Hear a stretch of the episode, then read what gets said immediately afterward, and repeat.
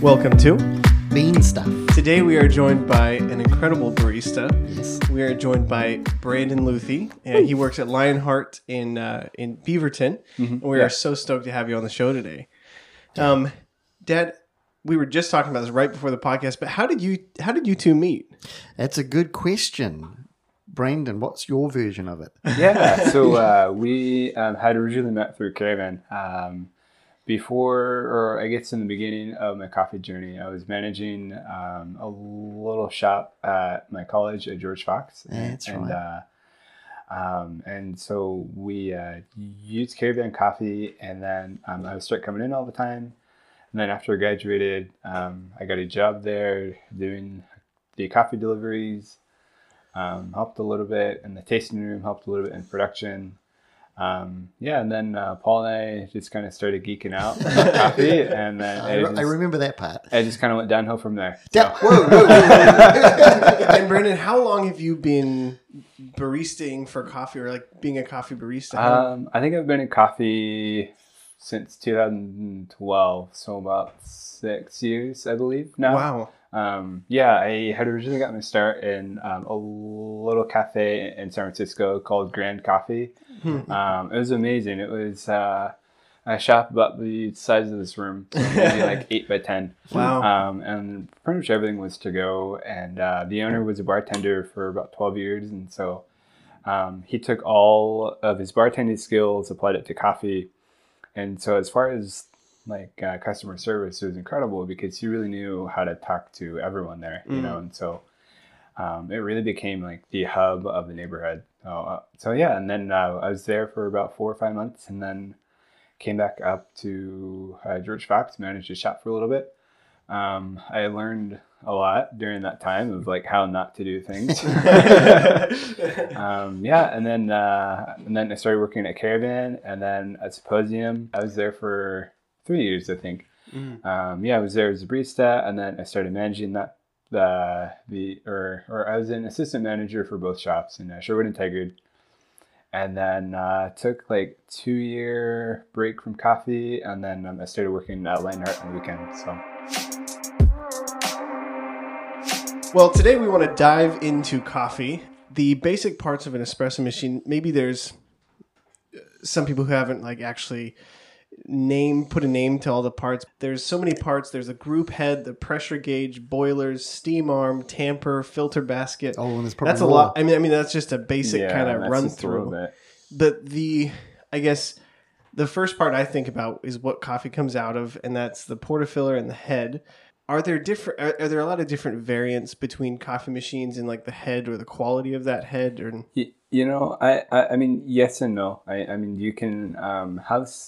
So I guess like in terms of like, so you can have different kinds of portafilters. Um, uh, I don't remember the exact name, but um,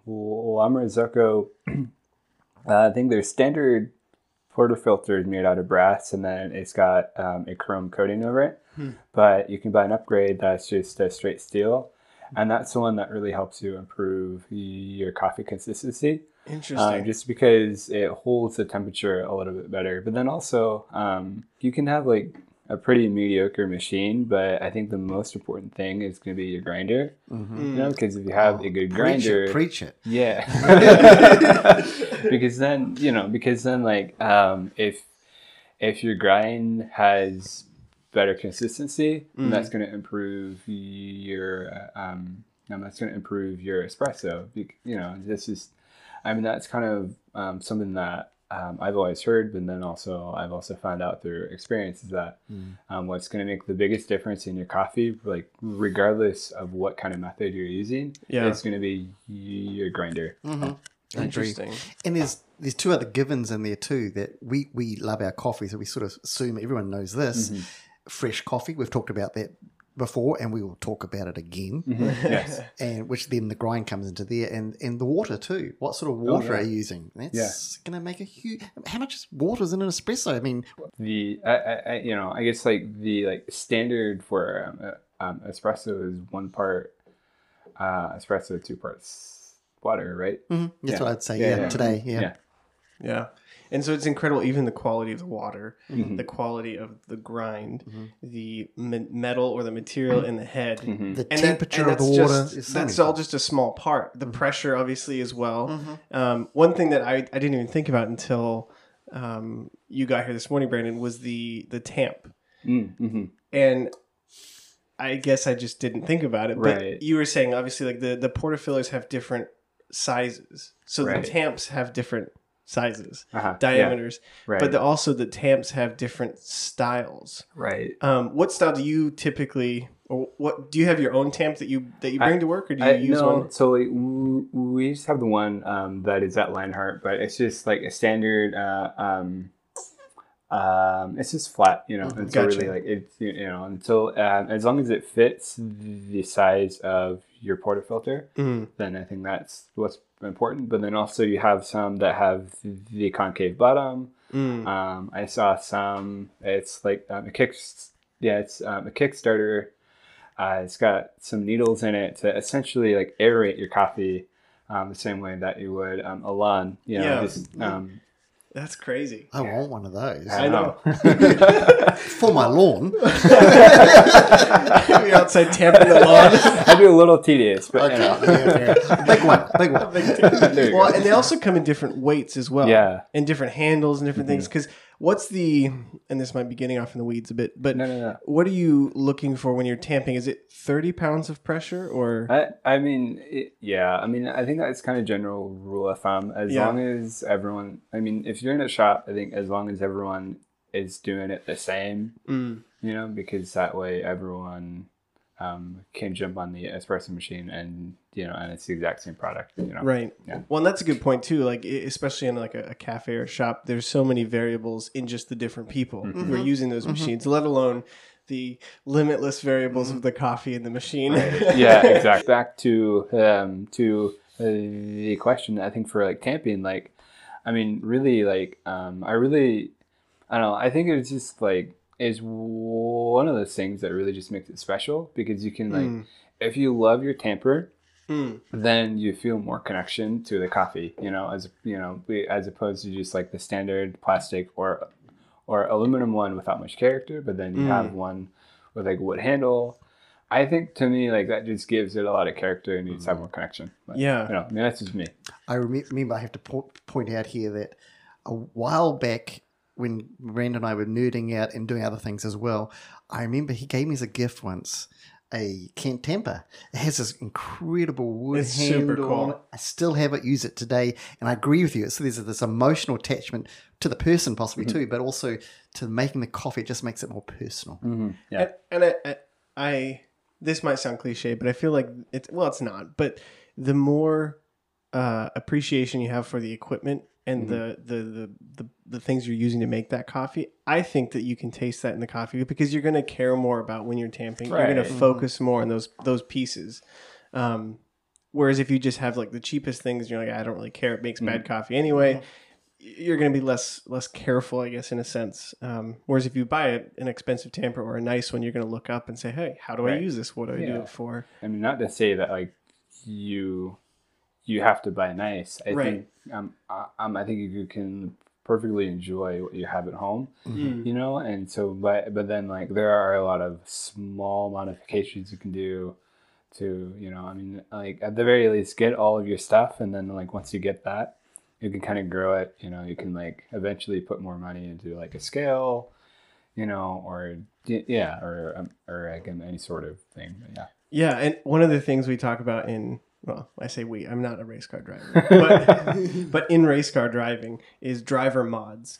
Basically, free modifications to you as a person as the driver. And so, for you as the driver of the espresso machine, modifications like you were saying, you can have the equipment that maybe is not the most expensive in the world, but if you take the time to, to delve into that knowledge of that stuff, that's super helpful, and you Yeah, can yeah, you can is. kind of limitless uh, opportunity to scale up your quality just by your own personal knowledge. Um, one thing, I, one thing that stood out in our show notes real quick was the word naked. Um, Uh-oh. I admitted I wrote that down. you yeah. did put that in there. Yeah. So one of the things I wanted to, to touch on, I know Brandon, you had mentioned it earlier, or no, maybe it was you, I don't remember who did, but the portafilter, as as as you see on on on well, maybe not so much now, but on Instagram, on YouTube, and those different places, you see cool portafilters. There's no spouts, oh yeah, yeah, yeah. and What's, what's a spout? Well, so I guess that's a good point as well. So out of the bottom of a portafilter, typically, oh, I'm going to be dangerous with the word typical, but you have you know you have two spouts that come out, one for each a shot. You know, two shots if you wanted to pull two shots, one spout if you just want it to go into one cup or reservoir. Um, but sometimes you see that it's cut off on the bottom, or that the um, the the spouts have been unscrewed or taken off. Is there an advantage to that, or is it more of a style piece, or a bit of both? Well, um, I think um, I'm probably wrong, um, but the original, or I guess the typical head with like the two uh, spouts in it, um, I think that that probably originally came out of like the Italian method because then you could it. essentially have two. Because I've seen um, uh, there's a cafe in Portland, um, uh, Ambrose. No, I don't remember the name of it now. Um, but but they're very Italian style, and so Hmm. for an eight ounce cappuccino, um, they will use one shot, and so you know it's just because. But then they but then but then they have that splitter, so they can. So then they can utilize that to have essentially two cups of coffee out of the one, and so I don't know, Interesting. but but then with you know because then like um, or like you could say you can make like um, a single shot macchiato with a sidecar espresso, but um, you know, Mm. but then like if you don't have your splitter, then you then you're kind of relegated to just having one head, you know, and so then like your shot is dedicated to that drink, which right. which I think, you know, I mean, depending who you are, there are pros and cons for both. But, you know, Yeah. it's just like I've always done it to where, um, or like, I guess like my preferred is to have the naked. Like, it just looks Mm. really pretty. Oh, it Super does. pretty. And, but like, if you don't get it right, it, it's a little messy. But, you know. Yeah, that's right. so one thing I wanted to talk about is uh, the ritual of making the coffee, which is that's a big. That's a So, big, yes. that's a big Yes, it is. so settle down for the next hour or, or six. Um, For step one. step one. but I guess on a basic, you know, thirty thousand foot view of making coffees. Well, these are all tough questions because Yeah, they we're simplifying such a complex Yeah, process and ritual. Because I think for you know I, I I mean like I think now that like we talk about it, we could Mm. seriously make like one podcast about each. Yes. Each, each- section, Yeah, hmm absolutely. But I guess without going into, ah, I don't, I, I want to go into the details, but I think we don't have time Just, today. yeah, but, summary. yeah. but yeah. the summary, like when when you go up to your machine, what are the things that you need in place to effectively make an espresso? Like as far as like you know having your grinder set up, those different things. What are the different pieces or components um, that are that need to be there and set up in order to make that coffee, or to at least engage in that process? Well, oh man. Um, well, um, you know, I mean, I mean, like really, like it, it helps to have to have the to have um, a grinder, and then you have your espresso machine, uh, then to have your milk, and then have your milk pitcher, um, your coffee, and the grinder, and then I guess like Mm. You know, I mean, um, really, like you need to like allow y- your machine to warm up, you know, Mhm. and Yeah. to um, yeah, Well, and And, and I'd say to you, I find it helpful whether you're left-handed or right-handed, Mhm, just where yeah. you place your grind on the left or the right, Mhm. where the fridge is to open up to get the pitch and the milk out, and just where you're going to place the milk. That has a makes the whole process smooth if you can just well, just the those erg- the ergonomics of actually yes, um, Yes. making the espresso are huge because time becomes a valuable asset to the coffee itself. You know, um, Mm-hmm. Right. You know, if you make the milk and it's on this side, then you have to go to this side and then pour the shot, and then everything's getting cold. And yeah, and like I think like just there is um, a general flow to making coffee, and yeah. kind of the more you do it, the more you get in tune with with a good flow. yeah. Yes. And Brandon, what is your flow when you're when you're in the groove? What's your flow? Is it like milk, coffee? Yeah, so I guess for me, like what I'll do um, if I have uh, if I'm using a home espresso machine that has one boiler, Yeah. um, then I will do my then I will do my milk first. I mean, like if I mean, and like it's a given that I have my coffee dialed in, you know, and then so then True. so True. then once I have that done, then I'll do my milk, and then once I have that done, I will go ahead and either switch the boiler to do the uh, do the espresso or um, or um, um, however it's set up. right. Um, and then from there, I'll do my coffee, and then while my coffee's going, I will keep my milk alive Hmm. by uh, swirling it. Um, just yeah, um, Yeah, I know, that's- yeah, that in yeah, itself yeah, will- exactly, right. Um, Yeah. yeah. and then um, and then I'll go ahead and then I put it all together. Yeah. Wow.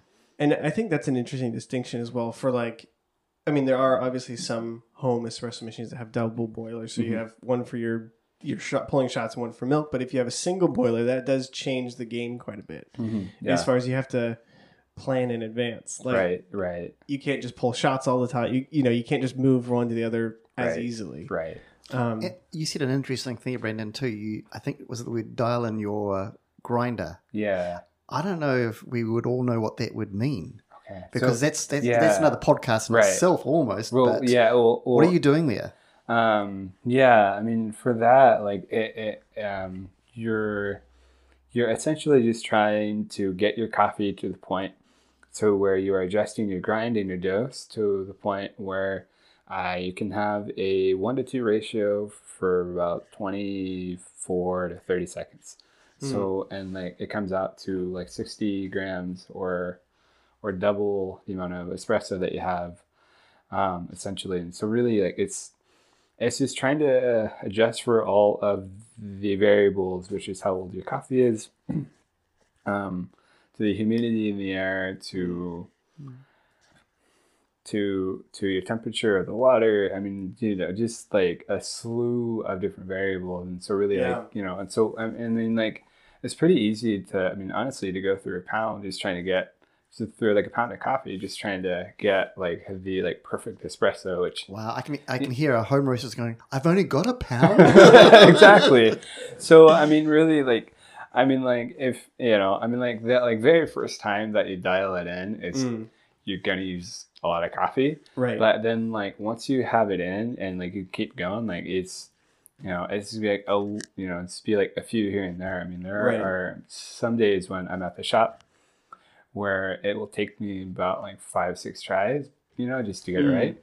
But then there are other days where I don't have to do anything; it's perfect. So I mean, it's just, Interesting. you know, it's it just all depends. yeah, And I think that the, the you had mentioned like the amount of variables that are in that also points to the importance of doing that setup Mhm. because like you said each day could be different. You know, Right. if you start pulling shots instantly, your coffee could taste drastically different to the day before. Right.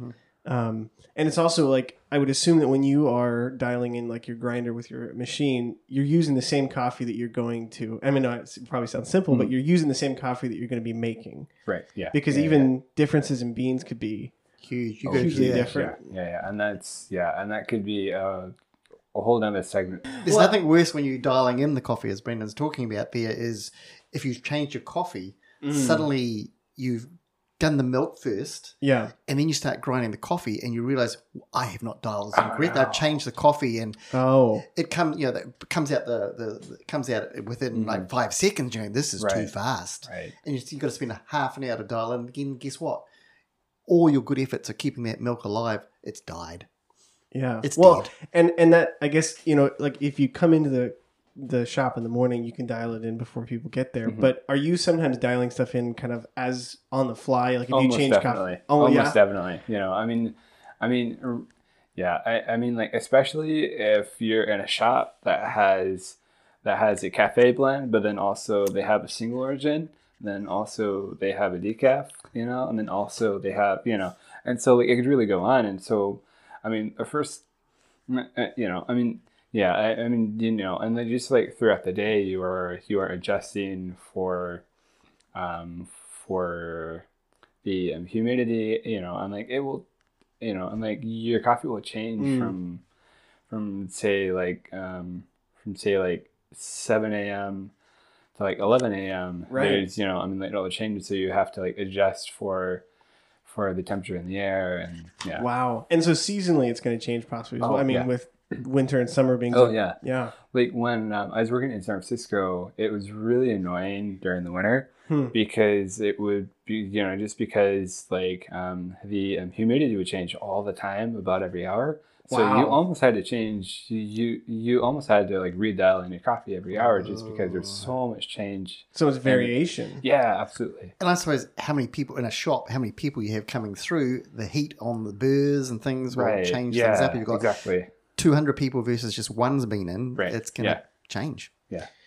And I mean, there's so much in that to Oh, to, yeah. to dig into. Uh-huh. But the other the other part to briefly touch, or no, not the only other part, to but one of the other aspects is the milk. And I know that um, you did some milk this morning, Dad, and Brandon, you did some milk this morning, and the the temperature of that milk. I mean, there's so much before the temperature Oh, yeah. even, Oh, yeah. but with a lot of coffees, what what kind of temperature range are we looking for? Like if I stick it in there and I turn it up to 200 degrees, you know, I'm obviously going to be burning the milk at some point. So Mm-hmm. What's I guess what's a safe operating range for milk? Like Well, everybody's flavor taste is Yeah. going to be different at, well, at some I mean, level. Yeah, but and like I- you know, and I think like it really comes down to preference. I mean, if you want to go like standard um, operated procedure, um, you should turn it off at about 140, and then and then it'll rise up to like say 150, 155. yeah, But I mean, for me personally, for a cortado, um, for a cappuccino, I really like it in like that 125, 135 range, just Mm. because then it brings out more of the natural sweetness in the milk.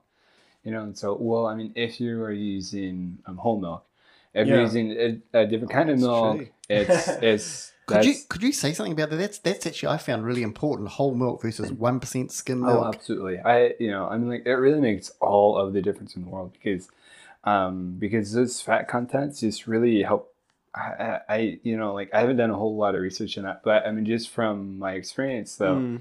using whole milk really changes the coffee, and then it really brings out a lot of the natural sweetness. Mm. Whereas, like, if you were to use a non-fat, it would be a little bit. I mean, it would just be a little bit watery and just doesn't have the Mm. same body, and you can't really get. And like at that point, it becomes more so about um, about the texture of um, of your coffee, and so Right. you want like a microfoam in it. So like, it's really difficult to do that with like a non-fat milk. You know. yeah. And when you're steaming milk, are you are you typically only using whole milk, or I, I- guess I mean, I mean, like it. I mean, in a shop, it depends what the customer uses, but at home, True. if I have a preference, it's whole milk. Yeah. Yeah, because I also, I mean, we get into a whole nother episode even, but, but like I think of like uh, like soy milk and Yeah, almond milk Oh, and Uh-huh. the challenges or advantages or disadvantages that all Oatly, those. Oatly milk's a real popular one at our place Oh, yeah. right now, and, Uh-huh. and that has a whole different way of steaming it. It, Well- it it's it's guess its Oh, boiling yeah. point is quite different. Oh yeah. Well, and I think in a shop, um, Oatly is probably the barista preferred alternative milk. Yeah, Because it- Interesting. because it, has more so of a body of whole milk. Gotcha. Because I, I I remember when when Dad you used to use I think two percent or something for a while. I was for a I while. was trying to watch my weight, Uh, okay. but I didn't want to go all the way down to one percent and lower. I thought I can go in between two percent. but I remember when you upgraded to whole milk. Oh yeah, The the change is incredible. I Yeah. mean, oh, absolutely. like you said, the flavor profile, Mm-hmm. the the body of it, and I think that there's so much more in a cup when you give give it that whole milk that is just oh. So I decided to spend an extra ten minutes on my elliptical cycle for the whole milk. Worth it. Thank you. totally worth it. Well, and, and I think you know the people's houses I go to. Not that this is what I snoop for at their house, but if you if you get milk at their house for some reason, Mm-hmm. a lot of times there's not. I, I at least I at least the people's houses I'm at, there's not a lot of whole milk. Right. And if you're making coffee at home, that i- i- in and of itself, I think, is a great investment. If Mm-hmm. you know, if you don't have the best machine, all these different things, but you get whole milk, it's going to add so Mm-hmm. much to the coffee. It's a very inexpensive way to up your. It's a cheap quality. mod. Yeah. Right. Oh yeah. Yeah. Yeah. Yeah. Yeah. Yeah. Exactly. It's just yeah. I mean, it's just more of those like cheaper mods that you can mm-hmm. do. You know. Mm-hmm. I mean, yeah. Like eh, you know, like I, I think really, if you were to take take two cappuccinos, given that everything is the same except for the milk, you're gonna find that the that the whole milk just has a better Mm. body and consistency to it. Mhm. Whereas the say non-fat on the other end of that spectrum is going to be like honestly pretty watery and it's really hard to work with and it's Mm. not fun. Yeah. Well, I think that's an interesting test too. Is like you know if currently you're not using whole milk, Mhm. try you know buy a little thing of whole milk and try do a side by side comparison to that. And Mhm. it's I think sometimes when you have those side by side comparisons, you really see that difference. Like if yeah. you're only used to two percent, but then you get the whole milk, all of a sudden Mhm. you're like, what have I been missing? Like, Right. That that goes into a lot of coffee stuff. I, I would call it a blind test. mm, Whether you're testing different varieties of coffee, different countries of coffee, if you do it blind, you are going to find out which is your preferred coffee, which is your preferred milk. There's a lot of Yeah. things there. Doing it blind is a very helpful exercise to do. Mm. Mhm. Get someone like Brandon to make it for you, and, Well, and and that's you don't the other know. thing. You could always go to a coffee shop that you like their coffee and ask for different kinds of milk or something like that. I mean, I would say like like you said, Brandon, whole milk's gonna personally taste Yeah. the best. I have a question but- for Brandon. while yes, he's go for it. Yeah, Is there's another question? Of, this is I don't think it's on our notes, so sorry. But um, Uh-oh. there's a lot of thought about do you do a blend? Do you do an estate coffee? Is there an in between? I just wonder what your thoughts on that because you, you have experience with these different things. Do you have a certain country you prefer, a certain process you prefer for Well, an espresso? Where, where do you go? Well, okay. Well, I, I mean, I, Big question. It was. well, okay. So, I mean, uh, I mean, there's a lot of biases in coffee, whether I mean, because so so um, I went to a cupping um, or, or or no, went to a coffee education at Roseline, um, and it was. You know, and so they had out uh, all of their offerings. So it was, uh, it was twelve different offerings, and you know, so like at the time that I did that, my preferred coffee was a Peruvian, you know, and Mm. so then like, you know, so then of course they had that on the table. Ooh, hey, I really like that Peruvian, you know, but then, but but I like, you know, but like if I were to do that again, I honestly would have kept all of the names down, you know, or Mhm. like kept all of the kinds of coffees down. So then when I just, so then when I went around, I Yeah. wouldn't be affected by my bias. So, Mhm. but I mean, like, you know, so I think like a blend is really good because for the cop, for the people that come in every day want the same thing every day, a blend is perfect because they can get that year after year, day after day, you know, and so then that Mm. way, like, they're not affected by the harvest change, by the seasons, That's a good point. um, I like you that. know, and so really like you know, so like because you, you know, I mean, like if anyone who who is in coffee knows that like when you know because because it is an agricultural product, Mm. some countries, some regions are gonna have better years than others, and so and you can just uh, substitute out like a region of that coffee with something that's kind of similar Mm. and you know and your blends really isn't going to change that much you know and so i you know i think like as you know so paul being a roaster um, i think you um, have done that a lot Mhm. um, you know so then it's like but i you know but like i but i think like for me though i really like working with single origin because it's just so like it it's almost extreme you know just like how mm-hmm. much you know because like i you know i and like you know, it's like I really like to be able to taste the different nuances of, of say like this micro lot from like Peru or like this micro lot from like Ethiopia, depending on the process. You know, it can really bring out something that just like makes your face. It's really like sour and tart. Like, but then you know, but then like, but then like you can mellow it out, or you know, Mm. and so I, I you know, it's like I really like working with single origins just because they're so unique. Mm. hmm Well, you almost get to isolate that flavor or that not flavor, but that that that coffee itself. Yeah. And so any flavor you are tasting or the complexity of that flavor that you Mhm. can bring out Mhm. is is is just that coffee, Right. which is kind of incredible that even in a non-blend you can get a complexity of flavor with a single origin bean. Uh huh. And it, it- that in itself is pretty amazing. yeah. And it is crazy, like you said, year to year that can change. Have there been coffees for you that maybe year to year, you know, year one you like it, year two you're like, hmm, something changed. I yeah, I mean, I think there's like a lot of those. Um, you know, I mean, like I um, I you know, I think um, Ethiopia Yirgacheffe like prime is like a prime example. And I I know Mm. that's like a buzz. It's like a buzz coffee. Ooh, hey, I want that because it's because because it's Ethiopia. Well, I mean, there's a lot in it, but you know, that's that's um, a whole nother thing. um, like like much of these, but really like um, I actually when I first started in coffee, what really caught my attention was uh, was uh, Guatemala Antigua. It Hmm. just really brought my attention to it, and I loved it because it had like had like chocolate and strawberry and burnt caramel, and then like I had it the next year's like I I couldn't taste any of that. It was just Interesting. It was just like a flat berry. It's like I mean, it's good, but it's Mhm. not. It's not what like brought me to love that coffee. You know. Um, one of the things I had questions about, some questions, was knowing if you're what you're doing is it go, if it's going wrong. What are some of the billboard things that can kind of go wrong with your with your coffee as you're extracting it through espresso?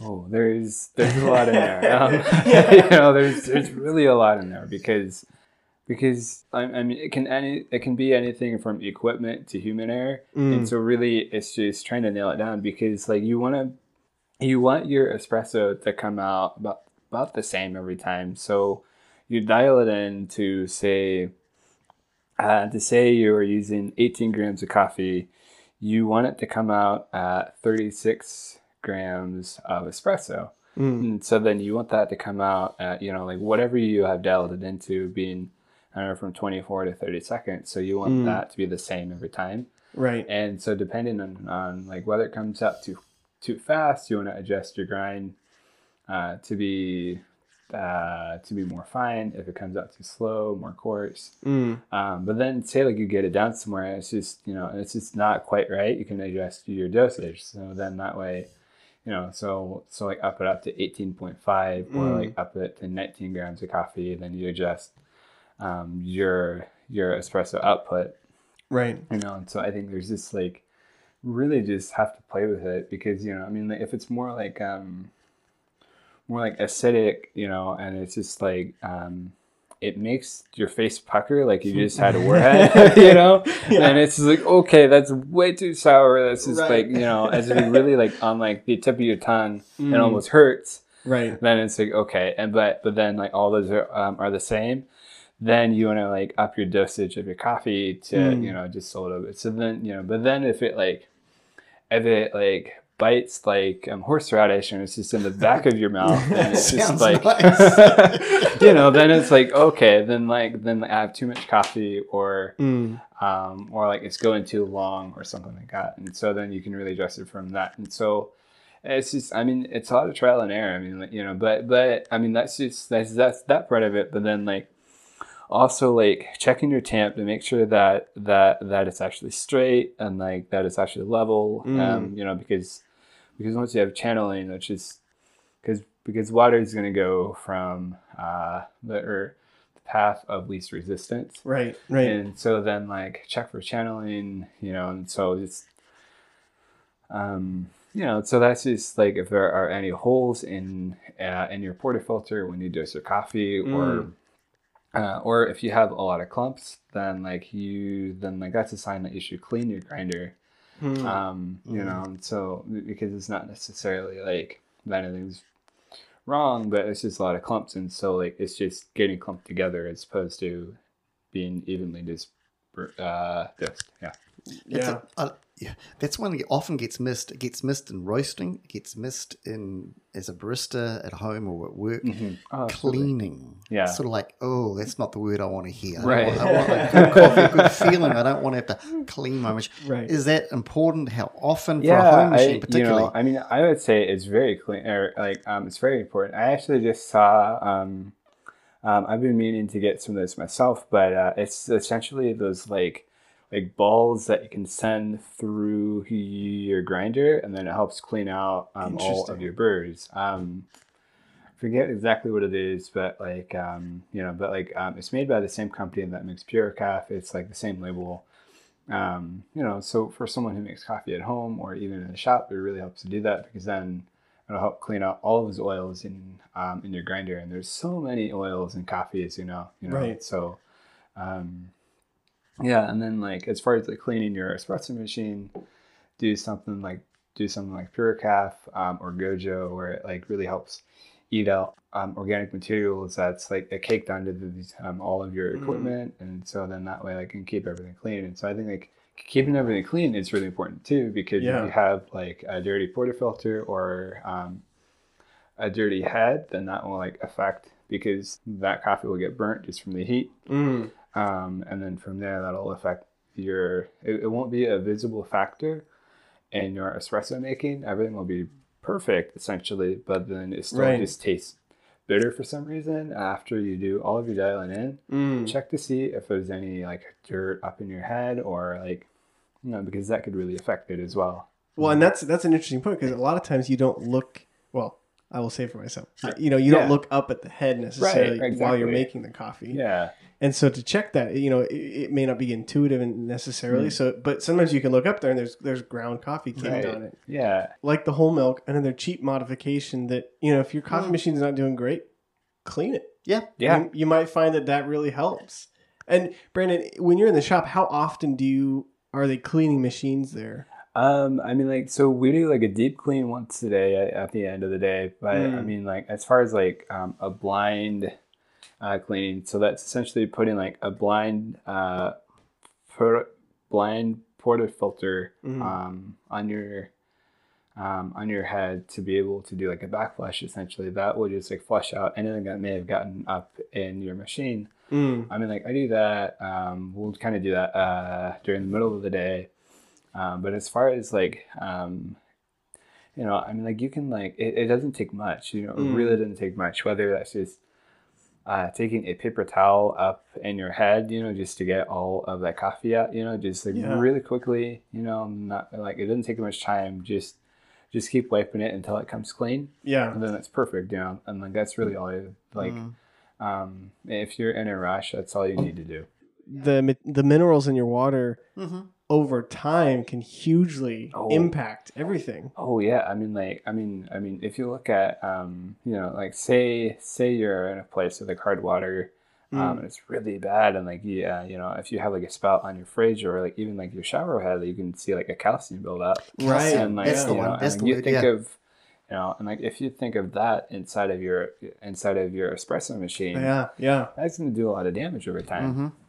Yeah. And you're gonna at the end of the day get a bad cup of coffee and you don't know why, and it's actually quite a simple fix. Right.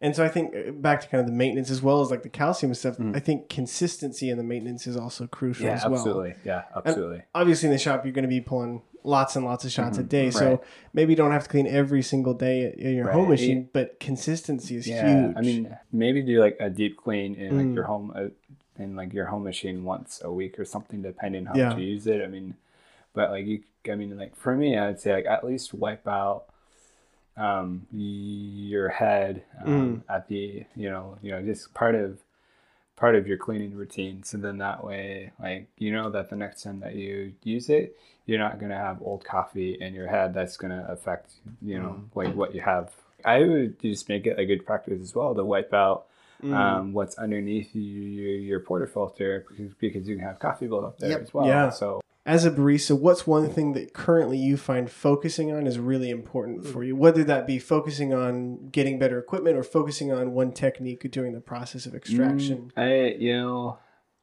I think keeping keeping your routine consistent from Mm. cup after cup. If you can get that dialed in, well, I mean, if you can keep if you can keep y- your technique the same Mm. from cup A to cup Z, then that way like you can just adjust everything else, you know, and that way like you don't have to focus on like, oh man, I have to I have to uh, um, I have to keep my wrist straight. I have to do this. If you just keep the same same good form, Mm. uh, then I think that will really help you out because then like as you start to adjust and you start to dial things in, then like that'll really help you um, just keep your coffee more consistent. and think you know like really like know, just like the key I think in coffee is I mean like unless you are like going out of your way to kind of nerd out Mm. and to play with the coffee. I think if you can keep it consistent, that'll be that should take you really far. Yeah, well, and like you're saying, if you're consistent, it takes out so many variables in that It really process. does. Yeah. Because if you're inconsistent with your process and you change the grinder, but then it doesn't have the effect you were hoping it would have. It could be something in the process or the steps that you're taking. I think that's an awesome takeaway. I had one question for you as well. Okay, yeah. What is a what is a piece of coffee tech that currently you're you're you're kind of jazzed on or you're interested in? What's like is there is there a new piece of coffee technology or an old piece of coffee Yeah. technology that has got your got your Um, eye? You know, so uh, so um, I haven't gotten it yet, but uh, there is um, there is an add-on to an Aeropress where it makes like a faux espresso essentially. So like it has so it actually has like a metal screen like what would be on an espresso machine, Hmm. and then um, and then yeah, and then you get more of like a true espresso out of an Aeropress. Like um, it's like twenty five dollars on Amazon. Um, I just haven't gotten it yet. Um, but yeah, but, but but like that's something that like um, I really want to get next. That's awesome. man. Yeah. Well, thank you so much, Brandon, for joining us. Yeah, of today. It's been it has been awesome. Good conversation. good. And Brandon, so people can come get a coffee from you at Lionheart, correct, in Beaverton. Uh-huh. Awesome. Yeah, So we'll put a link to that as well, because yeah, do it. because Brandon, I can attest, Brandon makes good espresso. I agree. I agree. um, but yeah, so thank you so much for joining us. Thanks for course, having a of course. conversation. We'll have to we'll have to have you on again. Well, um, thanks for having me. Yeah, It's good. cool. Well, hey, thank you guys for listening, and we will uh, we'll see you next week.